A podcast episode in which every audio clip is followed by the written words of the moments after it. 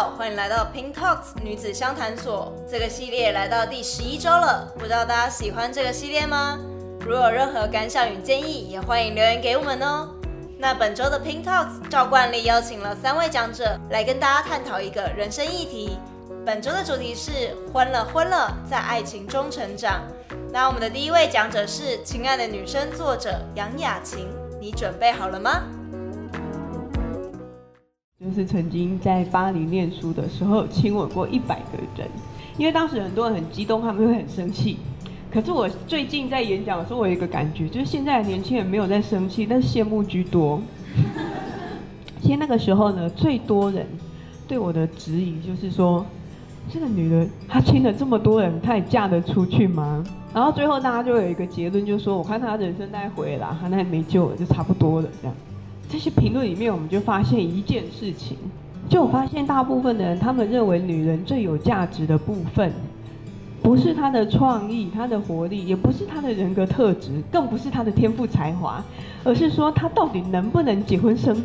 哎，我拍那么漂亮的照片，这每张照片都这么美，怎么没有人夸我美感很好？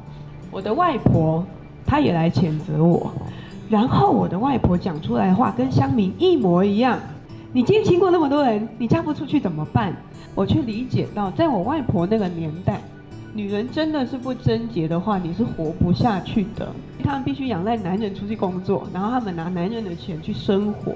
那所以那个时候的婚姻呢，他们很多是为了生存所做的交换。现在的女人工作会自己赚钱，然后会自己生活，那书也都读得很好，大家都很优秀。坦白说，我们没有结婚，我们也是过得很好。那我们现在是为了一种你知道心灵的依靠、感情的依靠，我们想要那个爱的流动，所以我们才结婚。那婚姻对我来说又是什么呢？婚姻就是真正的修炼场。难免某些时刻你会觉得自己单身很废，比方说情人节的时候，你就觉得哎，全天下都在放闪，怎么只有我没有性生活，就觉得很伤心，会让你感觉到单身就是一个浪费地球资源、不应该活在这个世界上的人这样。但除了那几个特殊的时刻之外，我单身是很快乐的。但是我认识我现在的老公，他呢，他就是一个头脑有问题的人，因为他跟我第一次约会的时候，他就说他要结婚，我好恐慌哦。那时候听到他跟我第一次约会就跟我求婚，我好想拔腿就跑哦。对，但是后来呢，我就觉得，管他的，结下去，因为那种感觉就是，为什么婚姻对这个人这么有吸引力？怎么会这么想结婚？到底结婚怎么回事啊？不然就来体验看看好了。婚姻呢，它其实就是一个很容易触发你黑暗面的一件事情。坦白说，我们单身的时候，我们不用那么面对自己。最赤裸时刻了不起，就是你脱光光站在镜子前面。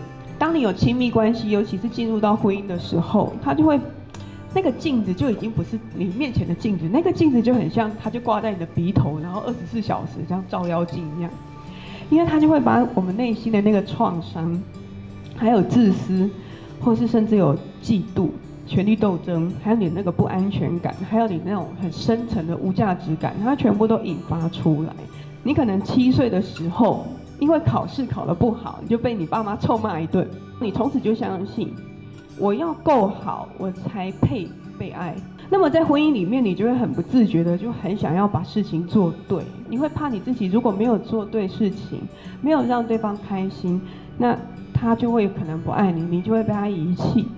就我们常常会很想要得到父母的爱，但是我们在我们的父母身上没有得到够多的爱，我们就会转向我们的伴侣索取。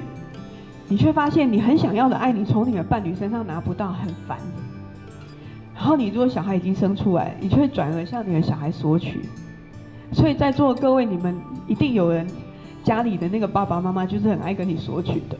那我觉得婚姻就是说，你跟一个人真的是百分之百赤裸的去面对彼此，然后呢，你们就张牙舞爪的在展现自己的黑暗面。如果你敢的话，但是我坦白说，如果你不够真实，你的婚姻也不会是真的。